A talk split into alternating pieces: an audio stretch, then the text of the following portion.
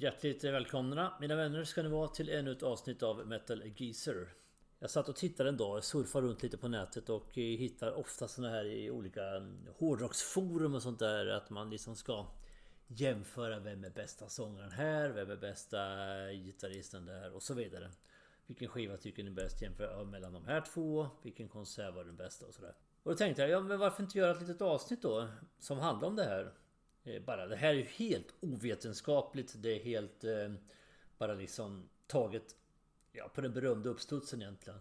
Jag har eh, plockat ihop eh, ett antal sådana här dueller som jag kallar det för. Och det här är ju helt eh, taget för egentligen som jag säger, helt ovetenskapligt. Det är helt eh, utan någon form av eh, djupare research på något vis. Det här är min egen känsla av vad jag har av de här olika jämförelsen då mellan två stycken eh, parametrar man sätter mot varandra så att säga. Och jag insåg själv när jag bara tittade bara och funderade lite då vad jag skulle göra. Det, var, det, var, det spretar från gamla grejer till lite nyare saker.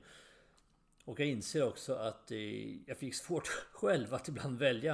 Eh, det är verkligen Kill Your Darlings på några ställen och faktiskt att jag till och med överraskade mig själv i, i något sammanhang att eh, ja, jag får nog kanske tänka till sådär. Det trodde jag nog inte innan.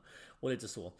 Men som sagt, det här är bara egentligen ett avsnitt som är lite grann sådär på skoj och eh, taget på inspiration av att jag satt och kollade på det här en dag på nätet. Och, eh, så att eh, jag kallar det helt enkelt för duellen det här. Eller duellerna ska det väl vara, man ska vara lite petig då, men duellen. Och eh, vi kör väl egentligen lite grann i tidsordning från början i alla fall. Startar vi där tänkte jag.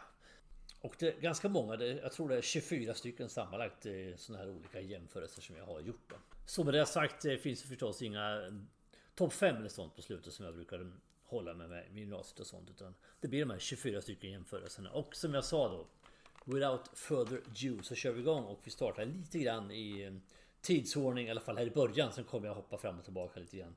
Men om vi tar de här tidiga grundarna av hårdrocken, ett par av dem då. Vilka var bäst av Led Zeppelin och Black Sabbath? Ja, minns väl, kom ihåg igen när vi pratar om det här. Det här är min, mina personliga åsikter, mina egna känslor över alltihop det här. Ni får gärna interagera och komma med lite åsikter om vad ni själva tycker. För att eh, som sagt, ett par stycken eh, sådana här förvånade jag faktiskt själv när jag tog, eh, tänkte till. Men Led Zeppelin, Black Sabbath. Ja, i min värld så är Led Zeppelin bättre än Black Sabbath. Jag vet att Black Sabbath är the founders of heavy metal på alla sätt och vis och eh, jag kan ju också tillägga innan jag fortsätter att alla de här duellerna då Det är ju så att det står ju mellan två stycken i stort sett jämbördiga hela tiden så det är ganska svårt liksom bryta isär kan det vara då. Och så är det även i det här fallet. Men Led Zeppelin står för mig högre än vad Black Sabbath gör. Jag tycker de har en större variation i sin musik. Jag tycker de, eh, de presterar på en högre nivå längre. Black Sabbath imploderade på något vis ganska tidigt egentligen i sitt drogmissbruk. På ett sätt som, som gick ut över musiken ganska mycket då. Om vi pratar 70-tal, för vi måste och talet Zeppelin på 70-talet och Sabbath på 70-talet. Så, så håller Led Zeppelin högre. De har Ja men rätt igenom tycker jag ändå på något vis en högre kvalitet i den musiken de gör. Den musiken är mer livaktig och lever kvar längre på något vis. Utan för den skulle ta ifrån Black Sabbath dess rättmätiga plats i hårdrockshistorien. Men Led Zeppelin vinner det här första racet. Men med det sagt då så går vi in på Håller oss till Black Sabbath och tänker oss Black Sabbath med Ozzy eller Black Sabbath med Ronnie James Dio. Ja, det här är ju liksom lite grann hur trogen man ska vara till hårdrockshistorien också. Och eh, Black Sabbath med Ozzy har gjort betydligt fler plattor förstås, självfallet. De har eh, närmare bestämt gjort nio stycken skivor med Ozzy Osbourne om man räknar den här sista mm, som kom 2013 då, 13. Och med Dio blev det bara tre skivor. Om man räknar The Humanizer också, den lilla comebacken där. Och eh, det, det väger ju för Ozzy givetvis. Men här är en av de här, så att säga, jag ska säga bastionerna som föll. För att jag hade ju givetvis tänkt Ozzy, det skulle ju vara Ozzy när det är Black Sabbath. Men jag stiger ut hakan lite och säger faktiskt Dio. För att om man ser till mig själv rent krast. Om jag ska lyssna på Black Sabbath så tar jag nog oftare fram Heaven and Hell eller Mob Rules. Det gör jag faktiskt än Paranoid och eh, Monsters of Reality. Svära i kyrkan, det vet jag. Framförallt för rättrogna Black Sabbath-puritaner. Eh, ja men verkligen. Men i min värld, som jag ser det, som jag har växt upp med hårdrocken så, så är Black Sabbath skivorna med Dio helt fantastiska. De två första framförallt. The Humanizer ligger väl lite bakom men Heaven and Hell, Mob Rules. Det är bland de bästa skivorna som, som har gjorts i hårdrockshistorien. Utan diskussion och eh, lyfter verkligen upp Black Sabbath från, eh, från det här drogträsket. Och henne. Bandet hade ju fullständigt imploderat precis innan med Technical Ecstasy och Never Say Die. Och så fick de verkligen en nystart här. Så att, eh, ja, det här var inte lätt. Men jag väljer ändå Dio. Black Sabbath med Ronnie James Dio. Och vi håller oss kvar i 70-talet ett tag till och tar det här andra stora bandet som tillhör verkligen grundpelarna i hårdrockens historia. Nämligen Deep Purple som är några av mina absoluta husgudar. Ett band som dessutom fortfarande levererar på väldigt, väldigt hög nivå. Vilket är glädjande faktiskt. Att de, att de fortfarande gör så. Till skillnad från många andra band som inte är, har alls den åldern inne och borde ha slutat för länge sedan. Inga namn nämnda här just nu. Deep Purple vet ni är ju uppdelade i ett antal marks. Mark 1, 2, 3 och 4 är de två. Det är de två ja. Fyra stycken första då innan man la av i mitten på 70-talet. Så jag har valt de här två, två stora tongivande sättningarna då. Mark 2 och Mark 3. Vilken som är bäst. I mitt tycke. Det här är en ständigt levande diskussion bland The Purple fans. Verkligen. Många håller ju Mark 2 högst då med... Eh, så jag kan räkna sättningen förstås. Ni känner säkert till det. Men ändå. Mark 2 innehöll ju då Ian Gillan, Richard Blackmore, Roddy Glover, Ian Pace och John Lord. Mark 3 har ju då fortfarande Ian Pace, den ständiga konstanten, den enda som varit med i The Purple hela tiden. Vi har John Lord, vi har Richard Blackmore och så har vi bytt ut två pjäser då plockat in David Coverdale och Glenn Hughes. Fantastiskt bra, bägge de här. Och det, det är väl egentligen en smaksak kanske vad man själv en, håller högst. Och eh, jag lutar tungt åt Mark 2. Jag tycker de plattorna de gjorde med andra sättningen med, med Gillan Glover står lite över då trots allt. Vi har ju In Rock, Machine Head, Fireball, Who Do I Think We Are. De fyra skivorna är ju bastiljoner på alla sätt och vis. Kanske framförallt de två förstnämnda där, In Rock och Machine Head. Mark 3 å andra sidan, kon, de kontrar ju verkligen med två mästerverk. Och det är ju Stormbringer och framförallt Burn. Liksom det, det, går inte att komma förbi dem heller då på något vis. Och eh, vill man ha det bästa av två världar då ska man ju gå och se Glenn Hughes till exempel som, som vi gjorde här nu i, i Danmark nyligen. Eh, den kör liksom låtar både från Mark 2 och Mark 3 för Glenn Hughes har ju fortfarande en pipa som eh, är lika fantastiskt bra som var på 70-talet och gör de här versionerna både Highway Star från Mark 2 och eh, Burn från Mark 3 fenomenalt. Men som sagt, jag ska inte dra på längre. Mark 2 håller jag högre. Det är den sättningen som håller på idag kan man säga. De kör inga Mark 3-låtar i Purple nu, numera live. Men jag håller den sättningen högre. Och jag tror att eh, majoriteten gör det trots allt. Men det finns många Mark 3-anhängare eh, där ute, det vet jag. Men jag gör bara en avslutande jämförelse. Made in Japan med Mark 2, Made in Europe med Mark 3. Ja, då vinner ju det förstnämnda. Så att Mark 2 håller jag som bästa sättningen av Deep Purple på 70-talet. Och vi håller oss kvar lite grann i Deep Purple här, nämligen vad som hände när Deep Purple lade av efter plattan eh, Come Taste the Band 1976. När man delade upp sitt antal band. Ett antal olika konstellationer. Och de två stora som kom ut ifrån Deep Purple då, det var ju Richard Blackmores Rainbow och det var David Coverdales Whitesnake. Vilket band är bäst av de här två? Ja, det här är ju också lite grann så här. Är man Mark 2-anhängare så lutar man förmodligen åt Rainbow och är man Mark 3 lutar man förmodligen åt Whitesnake. Jag älskar bägge de här två banden. Whitesnake har haft en längre karriär. Betydligt längre karriär. Men har samtidigt blandat och gett lite. När de har varit som bäst har de varit fenomenalt fantastiskt bra. Rainbow tyckte jag höll bra klass hela vägen. Jag räknar då bort eh, det här Sven och tycker tragiska eh, sista turnerandet med eh, en alldeles för stel och alldeles för oinspirerad Richie Blackmore.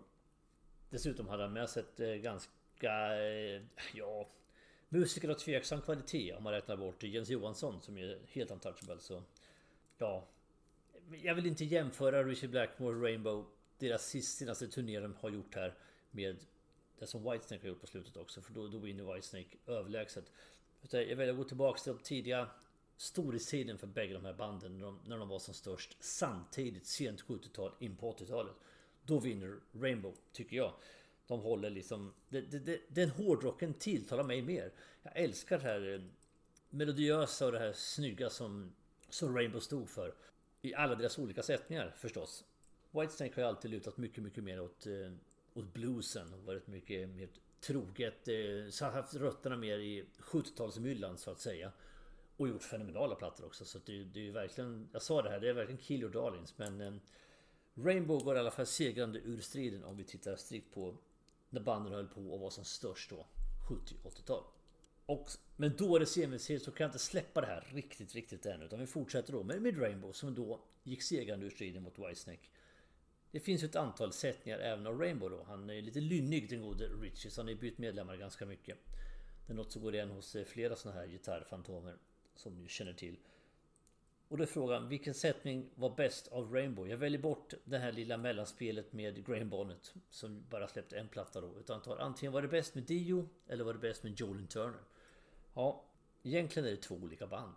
Det är tungt, det är mycket Deep Purple i, i soundet på, på Dio-plattorna. Det är liksom lyrikmässigt är det mycket drakar, demoner, det är eh, riddare och svärd och det är slott och det är medeltid. Medan det på Jolin Turners tid så är det mycket mer eh, radiovänligt, det är mer hitinspirerat. De plockar in externa låtskrivare som hjälper dem med lite låtar och sådär för att få lite eh, ja, speltid på radion och, och få hits helt enkelt. Och det var ju Richie Blackmores uttalade inriktning när, när de lämnade då, när Dio lämnade bandet. Det var en av anledningarna till att Ronny James Dio och även sen Cozy Powell lämnade Rainbow. Det var ju för att Richard Blackmore så uttalat ville rikta in sig mer på den amerikanska marknaden och sälja mer skivor och bli mer kommersiell. Jag håller, och det tror jag ni har förstått på tidigare avsnitt jag spelat in och sådär, att eh, sättningen med Ronny James Dio är den bästa sättningen med Rainbow.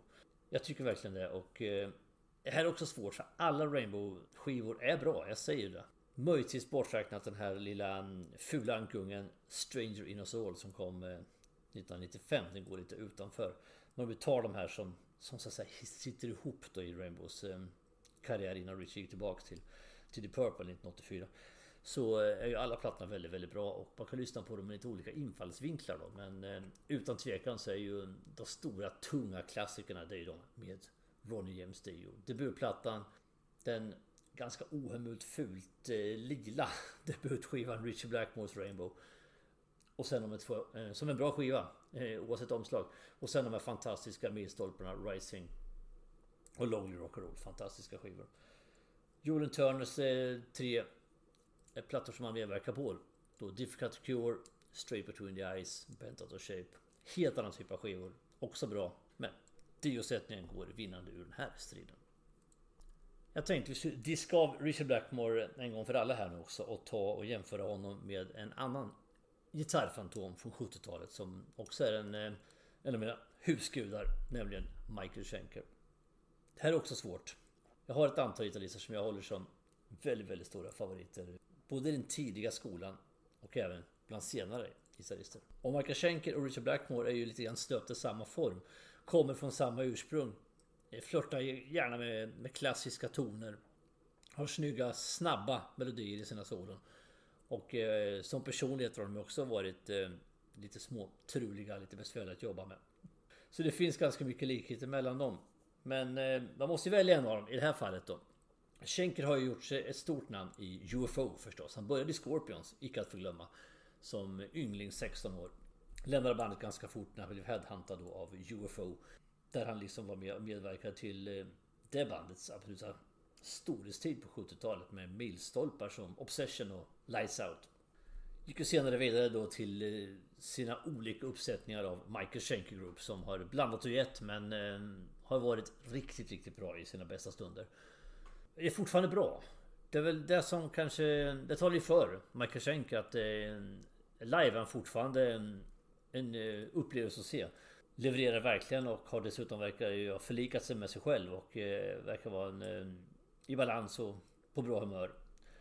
Det är ju något man inte kan säga om eh, Richie Blackmore som tvärtom har eh, verkligen tappat det mesta av sin fingerfärdighet och sin eh, egentligen utstrålning när han uppträder live. Och eh, som person är han ju också fortfarande ett, ett enigma på många sätt och vis. Men icke desto mindre Richard Blackmore är liksom en person som jag inte kan liksom... Ja, han tillhör liksom den innersta kretsen av mina rockhjältar genom åren. Så att han petar faktiskt ut den gode Michael lite grann trots allt. Så att Richard Blackmore eh, kommer före Michael Schenker i den här lilla rankningen i alla fall. Och det, det handlar inte bara om att jag liksom på något vis eh, ömmar för honom som person eller på något vis. Men alltså hans... De bästa skivorna med, med Richie Blackmore både i The Purple och i Rainbow är ju helt fenomenala. Det är ju så otroligt bra gitarrspel som han gör som han ägnar sig åt. Han är ju nyskapande på så många sätt och vis. Helt fantastiskt. Så det kan man inte komma förbi så. Richie Blackmore går före Michael Schenker i det här fallet. Om vi håller oss kvar lite grann vid gitarrhjältar och tar lite nyare men de har redan varit med ganska många år nu. Nämligen vår egen Yngwie Malmsteen. Och sen tar vi Joe Satriani. Två lite modernare gitarrister. Stöpta lite grann i samma form. Spelar samma typ av eh, hårdrock lite grann. Eh, Yngve är mera, lite mera neoklassisk än vad Satriani är. Men det är mycket... På deras plattor är det väldigt många mm, instrumentala låtar och det är, det är mycket uppvisningar i fingerfärdighet och eh, snygga tjusiga melodier och sådär. Så på det sättet är de väldigt lika. Det finns även en Deep Purple-koppling till dem bägge två. Det var så att när, när Richard Blackmore lämnade Deep Purple sista gången då, 1993 på Battle Radisson-turnén. Så eh, var man tvungen att rädda den här världsturnén och plockade in Joe Satriano som slutförde den här turnén. Jag såg själv den här spelningen i, i Stockholm som blev den sista. Han hoppade av sen i Finland. Spelningen efter Richard Blackmore. Satriani kom in och räddade Deep Purple då under den komma, resten av världsturnén som de då hade kvar och spelade. Och gjorde så pass bra intryck både som musiker och person så att de erbjöd honom då att bli fast medlem i Deep Purple. Vilket han avböjde väldigt med bestämt och då plockade man in Steve Morse. Den andra historien. Och den andra kopplingen som Yngve har det var att något band som han all, alltid har drömt om att få, få vara med i så är det Deep Purple. Annars känner ju verkligen en eh, musiker som eh, gärna flyger solo så att säga. Men just i Purple har han ju gärna velat gå med har man ju förstått. Men det har inte varit något intresse ifrån, eh, ifrån dem och andra sidan. Så att där finns ju den gemensamma kopplingen. Men tillbaks till vem håller jag högst av de här två då?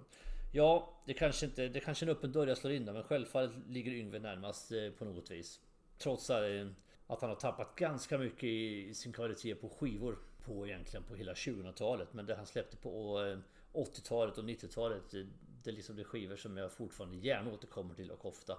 Och då var han dessutom fantastisk live också när han faktiskt omgav sig med väldigt kompetenta, duktiga musiker. Eh, nu för tiden föredrar han att göra det mesta själv. På gott och ont. Mest ont vill jag, vill jag påstå. Han producerar själv, han spelar de flesta instrumenten själv. Han sjunger själv också och eh, det har inte blivit bättre. Med tanke på vad han haft för monstermusiker med sig. Jag menar sättningen han hade den tidigare då med bröderna Johansson. Och även än en gång Jordan Turner var ju med där. Men även andra fantastiska sångare som Jeff Scott Soto och Göran Edman. Helt otroligt bra.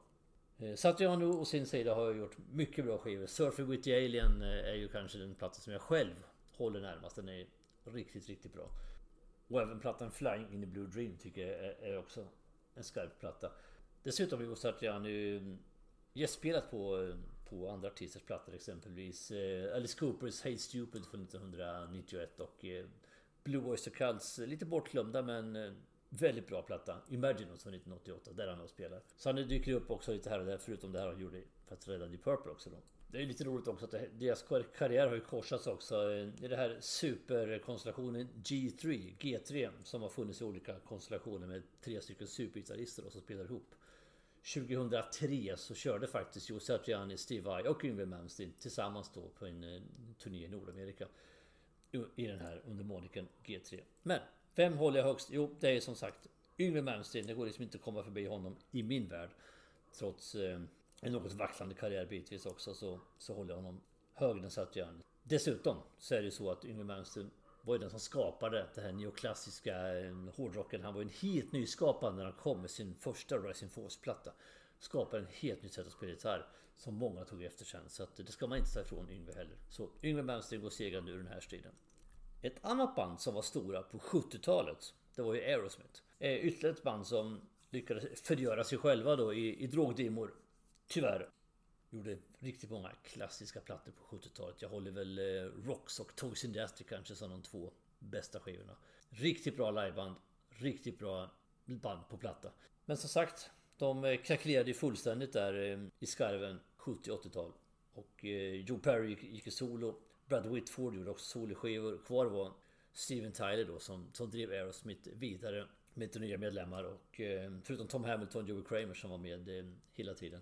Gjorde väl hyfsade plattor men eh, på något vis betraktades väl det här som någon transportsträcka innan, innan Joe Perry då och Brad Whitford kom tillbaka. Först på plattan Done With Mirrors 85 och sen kanske det stora, det stora comeback-plattan då, Permanent Vacation 87. Och då är frågan, var Aerosmith som bäst på 70-talet? I sin första storhetstid när de bröt ny mark och blev det här arenabandet. Eller var de som bäst när de kom tillbaks och blev mera radiovänliga, mer strömlinjeformade och framförallt kanske då vid tidpunkten för återförenandet drogfria. Ja, jag håller ju faktiskt Aerosmiths 80-90-tal högre än 70-talet. Trots klassikerna de som släppte under sina första år. De stora tunga pjäserna i deras eh, repertoar ligger kanske ofta från de tidiga plattorna. Dream On, Toys in the Attic, eh, Back in the Saddle, Walk This Way. Sådana låtar. Men det är likadant här som med Dio och Black Sabbath. Att ska jag lyssna på Aerosmith-skivor så går jag oftast och lyssnar på de senare plattorna. Från eh, Down With Mirrors och framåt till ungefär till i alla fall eh, Nine Lives 1997. Där någonstans eh, släppte de ju en, ett pärlband av otroligt bra plattor. De gjorde lite grann så som, som Rainbow gjorde som jag pratade om. Man har tagit in externa låtskrivare lite grann för att få lite hjälp på traven. Det är mycket mer strömlinjeformat, det är mer radiovänligt. Det är mycket ballader. Mycket MTV-ballader. Det vet ni vad jag, vad jag menar när jag säger. Men det är oemotståndligt bra i alla fall. Och eh, faktiskt är det så här också. Det här är ju svära lite i kyrkan då. Låten Walk This Way är ju faktiskt både ballare och bättre nyinspelningen som vi gjorde tillsammans med Run DMC 1987 istället för originalet då som kom på, på plattan eh, Toys in the Attic 1975. Så att Aerosmiths eh, comeback eh, gjorde att ja, de sprang förbi sig själva så att säga och jag tycker att deras senare delen av karriären är den bättre faktiskt. Vi håller oss kvar i USA och vi håller oss kvar i egentligen i 70-talet eller vi går in på 80-talet också och pratar om bandet Kiss. Då är frågan Var Kiss som bäst sminkade? Eller var de som bäst utan smink? Och det har inte bara att göra med att de liksom hade den här showen när de var, sminkade och den här mystiken och det var mycket pyroteknik och så som de gick ifrån på 80-talet. De bytte ju även stil i sin musik. Från eh, det sound man hade på 70-talet som var väldigt tidstypiskt 70-tal. Och det soundet man, man skapade när man sminkade av sig på plattan Lick It Up och sen framåt. När man blev mycket mera återigen som många andra band på 80-talet. Man eh, gjorde MTV-låtar eh, som skulle sälja och slå och få hittar, snabba hittar och så. Och mycket, mycket mer melodier och insmikande på många sätt och vis. Så att det, det, det är inte bara en imagefråga, det är också en musikalisk fråga. På de, av vilka plattor som man tycker är bäst. Och det finns de, det vet jag, en hel del som tycker att eh, deras plattor och, som de släppte de avsminkade, är de bästa skivorna. Så det är ingen jättemärklig fråga egentligen då, även om den kan tyckas väldigt enkel. Jag håller ju Kiss med smink som bättre då. De gjorde mycket bra avsminkade. Jag tycker exempelvis Lick It Up-skivan är en av deras bästa skivor. Men sett till stora hela så är ju det, det sminkade Kiss trots allt det riktiga Kiss tycker jag. Det är det som gör att de sticker ut lite grann ifrån en massan så att säga. För att ska man vara helt ärlig så är de ju inte några fantastiska musiker. De är inte några formidabla låtskrivare på det sättet. Det är bra, det har Bilt, Beatles är riktigt bra. Men många skivor är ju, har ju en del utfyllnadsspår kan man väl säga då. Som ni hör så är inte Kiss några husgudar hos mig så, även om de har gjort väldigt, väldigt mycket bra. Så är det ju. Men sammantaget då, tillräckligt mycket bra musik på 70-talet då. Men de var sminkade första varvet. Ihop med den här showen man hade. Gör att det ändå skåpar ut det här avsminkade delen av Kiss trots allt. Och sen även då comebacken när man sminkar på igen insåg att vi måste börja tjäna lite pengar igen här då. Det var ju givetvis ett eh, kommersiellt eh, genidrag och jag tycker också att det blir roligt att se Kiss live igen då. Så att sminkade Kiss absolut före avsminkade.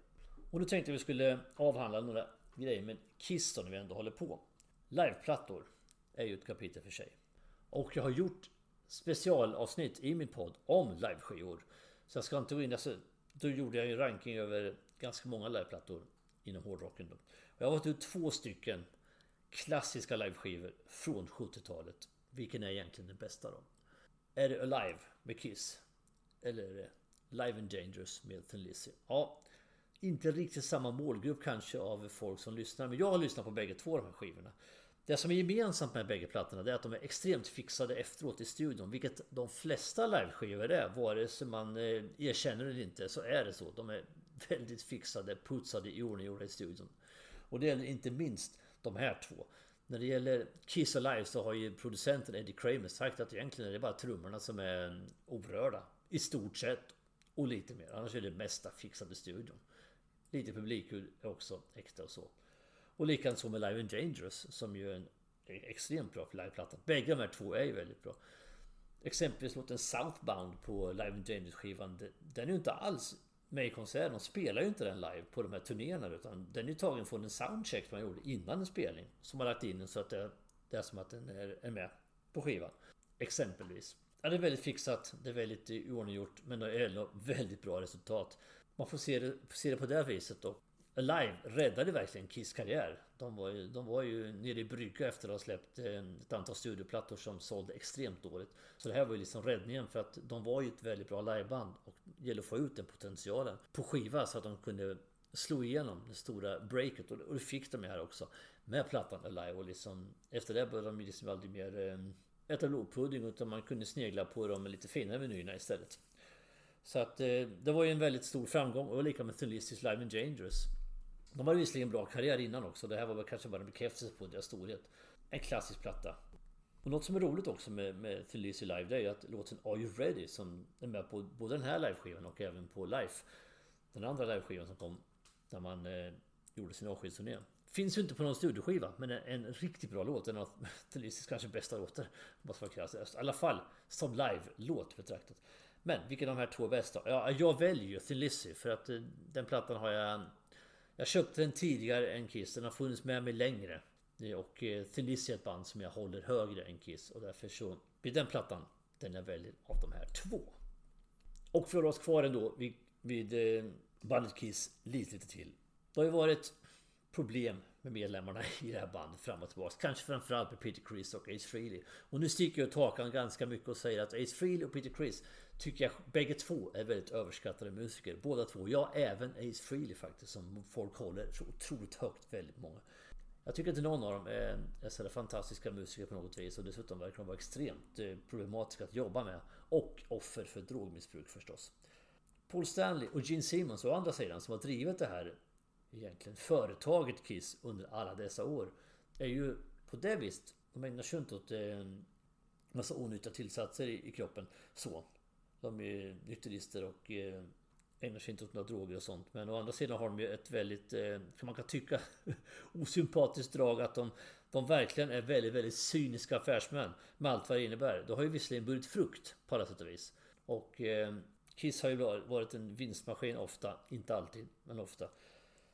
Men om man tar det rent musikaliska och rent så. Vem håller man högst av? Gene Simmons eller Paul Stanley? Ja, Gene Simmons är den stora karaktären förstås. Den stora showmannen på scen. Jag håller Paul Stanley som den bästa i Kiss. Om vi nu räknar med de här fyra originalmedlemmarna.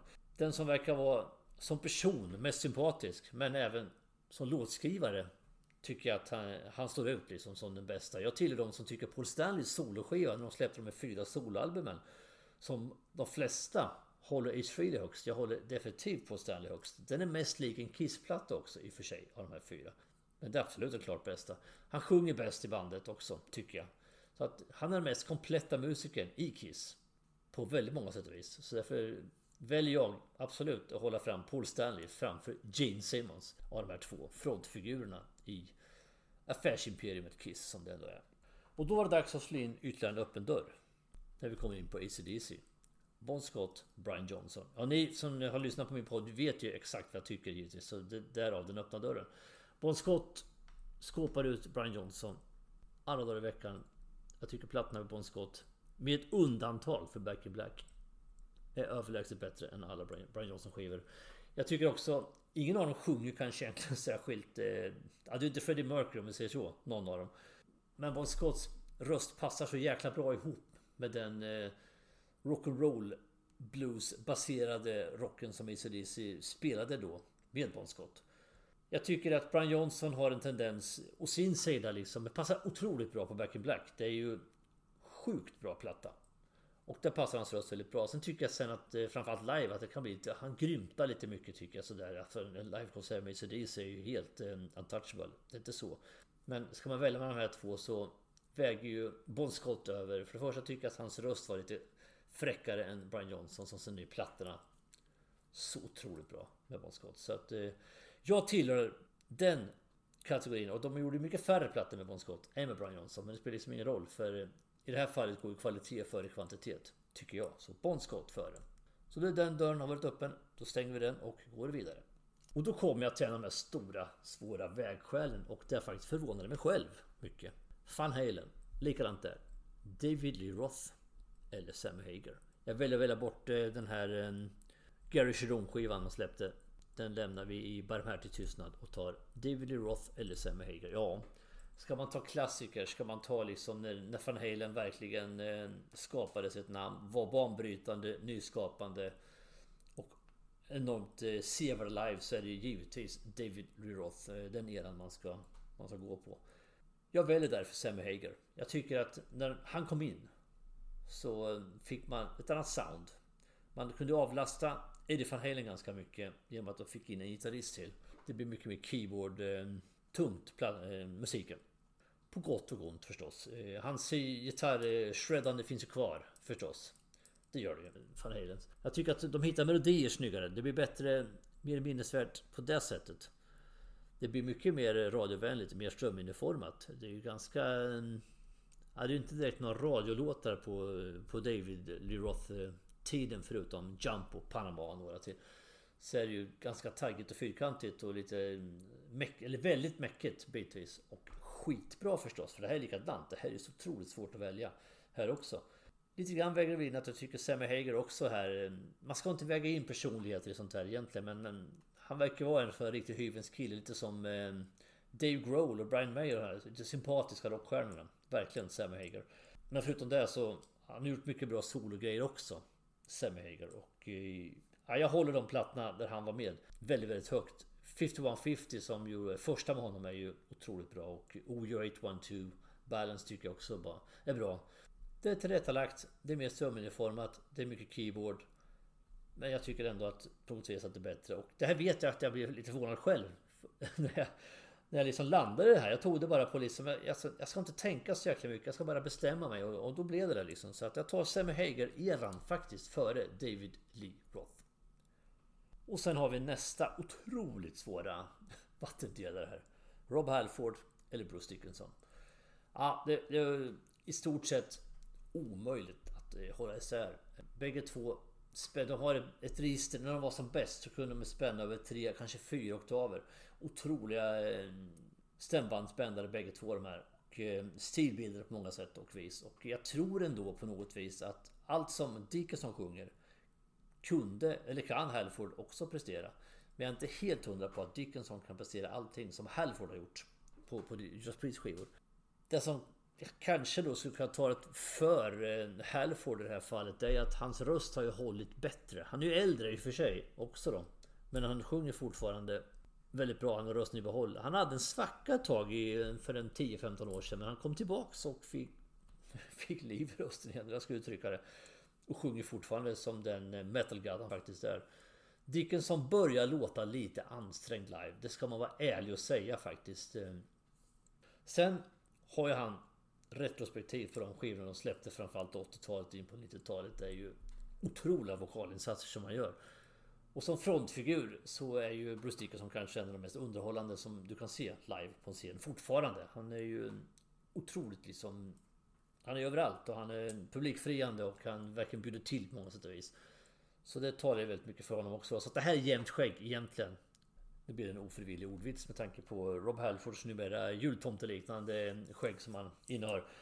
Men jag väljer ändå marginellt, extremt liten övervikt för Bruce Dickinson, trots allt ändå.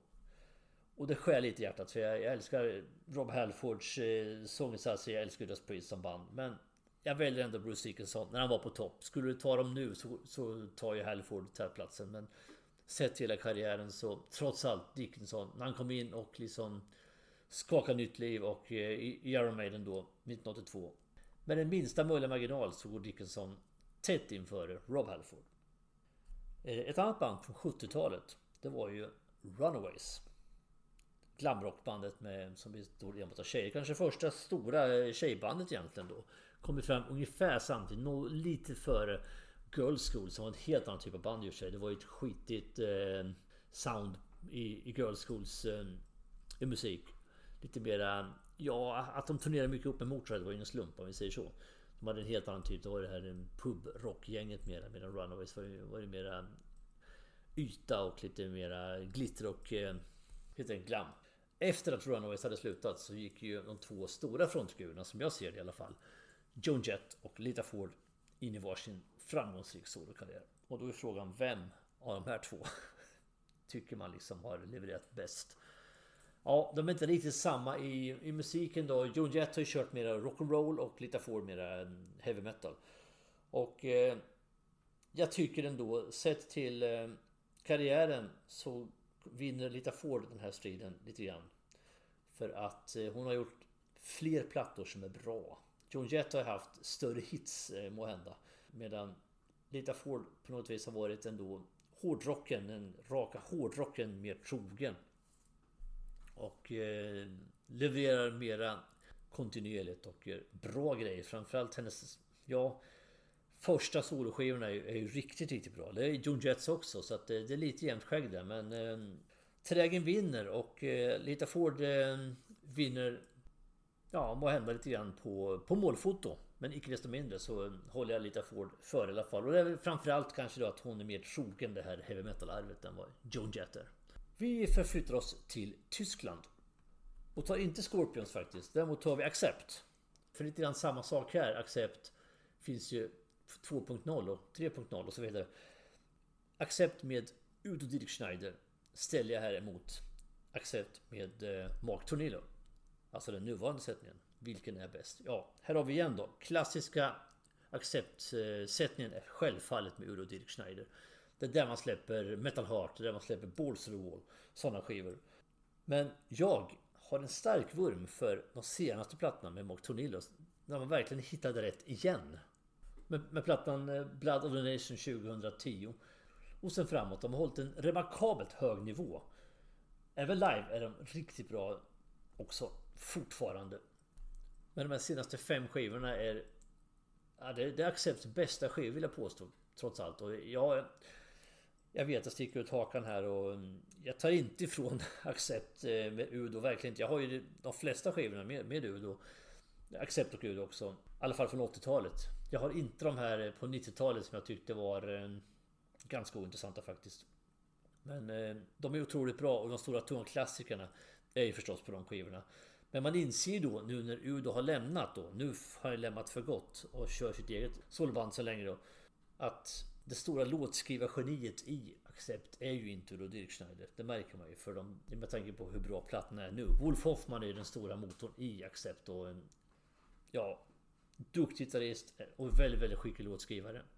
Och jag älskar ju Accepts gitarrsolo och det är ju Wolf Hoffman som står för dem också. Och de hade han ju visserligen redan under Udo-tiden förstås. Självfallet. Men jag tycker plattorna man har släppt med Mark Tornillo är de bästa Accept har gjort. De har en väldigt, väldigt eh, hög lägstanivå som det så snyggt heter på sport, eh, sportspråk. Och eh, alla de här skivorna tycker jag är sjukt bra faktiskt. Och eh, Accept är ett av de banden, tillsammans med Saxon kanske, av de här gamla banden som faktiskt levererar jämn ström av bra plattor fortfarande, vilket är glädjande.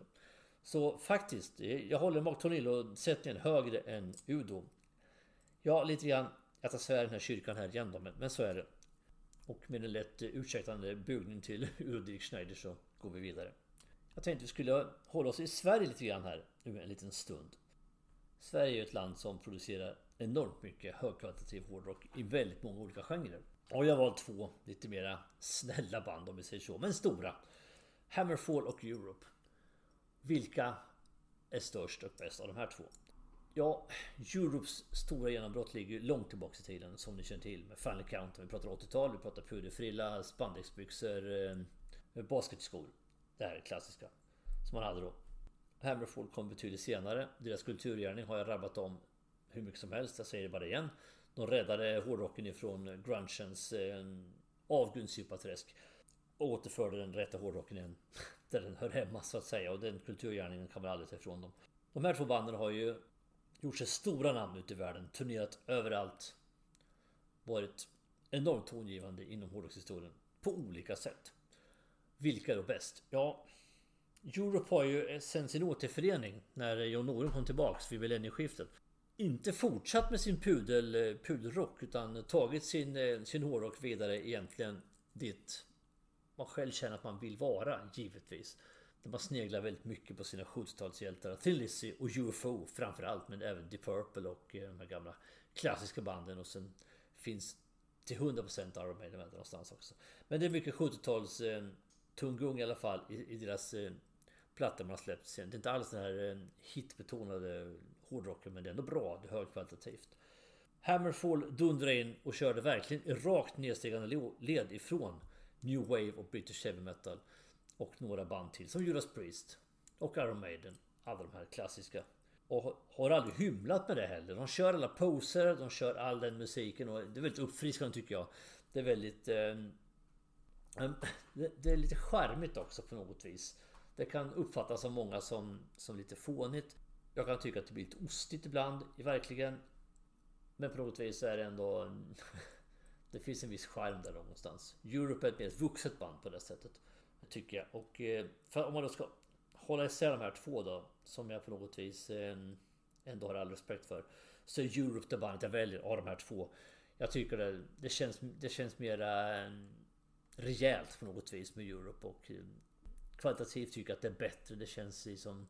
Ja, det skaver inte riktigt på samma sätt. Jag tycker mm, Europe är riktigt bra. Särskilt nu för tiden så levererar man ju väldigt bra live också. Imponerande verkligen. Och det gör Hammerfall också fast på ett helt annat sätt. Det är mycket knytnäve i taket och eh, mycket allsång och det är mycket poser och det är mycket hockeyrefränger och sådär. Och det ska det vara i den musiken. Medan Europe är mera klassisk eh, hårdrock så. Och eh, levererar väldigt, väldigt eh, förtjänstfullt fortfarande.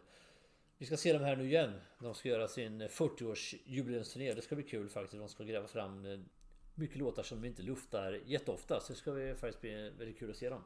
Och dessutom tycker jag att Joey Tempes röst har åldrats med värdighet. Han har tappat den här lilla valpigheten då som man, som man har oftast då förstås. När man är yngre och fått en mera mm, mogen vuxen stämma. Lite, lite, lite, lite, lite sandpapper på, stämbanden också och eh, lite mer djup i rösten. Joakim Kahns sjunger väldigt rent och väldigt snyggt. Han saknar den här styrkan kanske i rösten dock. Hans röst gör sig allra bäst i ballader och så. Men det är klart, eh, han kan ju verkligen hålla tonkarl. Så det är inte det. Men Europe går före Hammerfall i min bok i alla fall. Utan tvekan, så är det. Och om vi håller oss kvar lite i Europe då så har ju de en fantastisk gitarrist eh, som jag har väldigt stor respekt för, John Norum.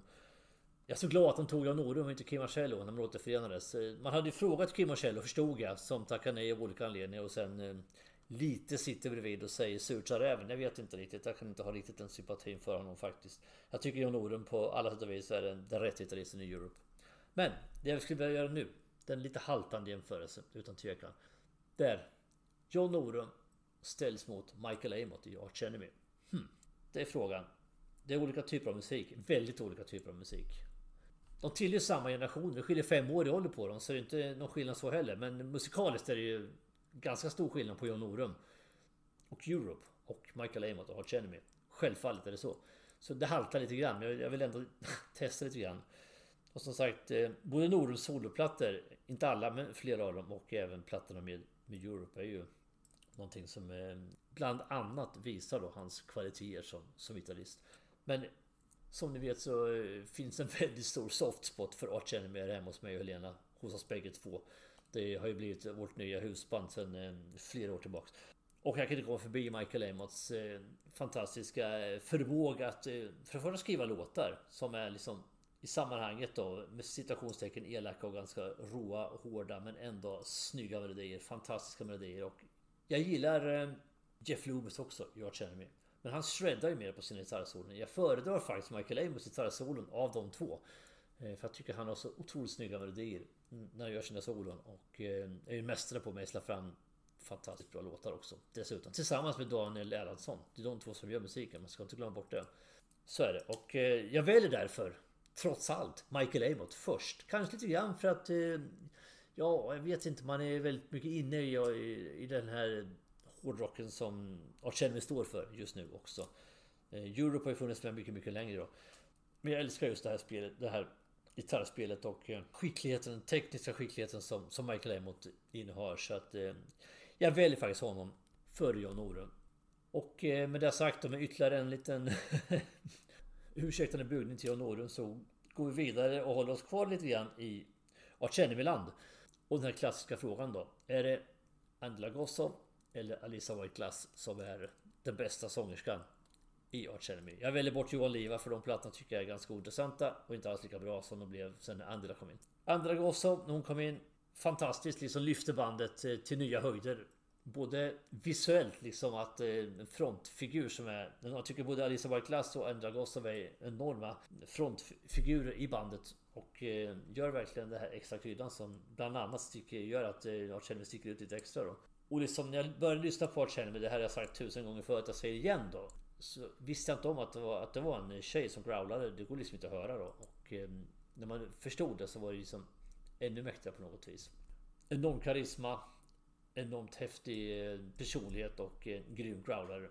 När, när hon slutade Angela för att då bli manager för för Arch och även för Amarant. Så tänkte man att eh, hur ska det här gå nu då? Liksom, det kommer inte funka alls. Så plockar in då Alisa White Glass. Eh, handplockad av eh, Angela. Så blir det faktiskt ännu bättre. Jag tycker att plattorna man släpper har ju bara blivit bättre. Eh, egentligen det stora eh, steget uppåt börjar egentligen med den sista med Angela. Chaos Legions. Jag älskar även Doomsday Machine men det kom en platta mellan Rise of the Tyrants man tycker det är sådär eh, riktigt lika bra och likadant Anthems och Rebellions håller jag inte jättehögt heller då. Så att eh, med Chaos Legions, det börjar riktigt stora stegen tycker jag. Och sen när Alissa kommer in och man släpper War Eternal. Så sen följs av eh, Will to Power och eh, det senaste Deceivers. Ja herregud, det blir ju bara bättre och bättre hela tiden. Och det är ju även förstås, det är Michael Hemmott och Daniel Erlandsson och de som även utvecklar sig som, eh, som låtskrivare och tar bandet i den riktningen som de vill. Det ska ingen tro något annat. Men jag tycker Alissa Barklass är ännu bättre än Andela. Både som frontfigur och liksom har hela publiken i sin hand när hon eh, är på scen. Plus jag tycker hon growlar faktiskt på ett bättre sätt än vad andra gjorde. Andra gånger så growlar också jäkligt schysst. Men det är lite vassare, lite, lite skarpare growl än vad Alissa har. Alissa har lite, lite mer djup i sitt growl och kan även sjunga väldigt förtjänstfullt clean. Så att Ja, jag tycker jag känner mig som sagt de tre senaste skivorna då när Alissa har kommit in är ju de i särklass de tre bästa. Egentligen är det ju med all respekt för Angela Gossow som jag tycker för det första framförallt eh, gjorde att Dolce Kennedy blev ett stort namn och eh, skapade sig eh, ja, världsherravälde höll jag på att säga, blev stora så har det ju förädlats jättemycket med Alisa by Och jag tycker man kan säga så, för det är trots allt Angela som handplockar Alisa. Så det är inte så att... All cred till Angela med som, som hade Alisa så att säga i bakfickan att ta fram då när hon själv ville kliva av som, som frontfigur och sångerska i bandet då. Så att... Eh, ja fy fasen, jag ser bara ljusa moln framför istället för några mörka tunga skyar när det gäller Lars Elmins framtid. Så att Alissa alla dagar i veckan, tycker jag. Utan tvekan. Och med det sagt kom jag in på kanske något av det svåraste jag hade att välja på här. Jag är kvar lite på Arch Enemy, nämligen Daniel Erlandsson. Och ställde honom emot en annan fantastisk svensk trummis. Mickey D. Hmm. Ja. ja, det här är ju inte lätt. Verkligen inte för att... Eh, ja, vi älskar ju Arch Enemy som, som jag sa och eh, Dan Erlandsson är en fantastisk trummis. Jag brukar roa mig med att titta på sån här drumcam på Youtube när man filmar eh, honom då under låtarna. För jag är så fascinerad av hans trumspel. Verkligen enormt skicklig trummis. Men så ställs han då mot Mick D. Som jag absolut inte kan på något vis komma förbi heller då, eller jag ska uttrycka det. För att jag menar alla hans år i Motorhead är ju liksom enormt eh, imponerande och även eh, innan dess King Diamond. Scorpions är med nu och eh, oavsett vad Mick D själv säger att det är lika tufft att spela trummor i Scorpions som i så tror jag inte på det en sekund. Men om man lyssnar på eh, liveplattor till exempel så är det ju enormt vilket trumspel Mickey Day har. Och det är likadant där, man kan titta på drumcam med honom. Det är ju otroligt imponerande, verkligen. Så det här är ju återigen hårfint och egentligen, jag kan inte välja någon egentligen. Det är lite grann som Halford Dickinson, det går egentligen inte att välja. Men jag har ju själv satt mig i den här sitsen och gjort det här avsnittet så då får jag väl bita det suräppet och ta ett beslut. Och på något vis ändå trots allt med minsta möjliga marginal och kanske så lite som det bara går att skilja åt så lägger jag ändå Mickey D före trots allt. Jag gör det. Det gör ont lite grann i hjärtat också. jag älskar Art Cheney och jag älskar trumspelet som Daniel Erlandsson eh, presterar och även att han är en låtskrivare i bandet är ett stort plus. Men jag måste ändå lägga mycket i eh, denna hedersknyffel som det verkar vara, trots allt på första platsen. av de här två gossarna. Men som sagt, det var hårfint. Men mycket i och segrande ur den här lilla bataljen. Nu kommer jag till en annan sak som kommer att eh, sticka ut hakan lite då. Hos vissa i alla fall kanske det landar lite illa. Men jag gör det ändå. Och det är att välja mellan Metallica och Megadeth. Ni kan ju historien om eh, hur Dave Mustaine lyckas ju att eh, bråka sig ur Metallica på ett tidigt stadium. Och eh, har vi egentligen aldrig kommit över det på något vis. Så det har ju funnits en feint mellan de här två länge. Nå, vilka är då bäst? Metallica eller Megadeth? Jag tillhör ju inte de här som eh, har Metallica som något form av favoritband på något vis. Det har jag nog varit ganska tydlig med genom åren som har drivit den här podden. Så jag väljer faktiskt Megadeth eh, utan att de på något vis är felfria rakt genom sin karriär. Men jag tycker ändå de har gjort så pass mycket bra skivor som ändå hållit en så pass hög standard länge. För Metallica var ju väldigt bra i början tycker jag.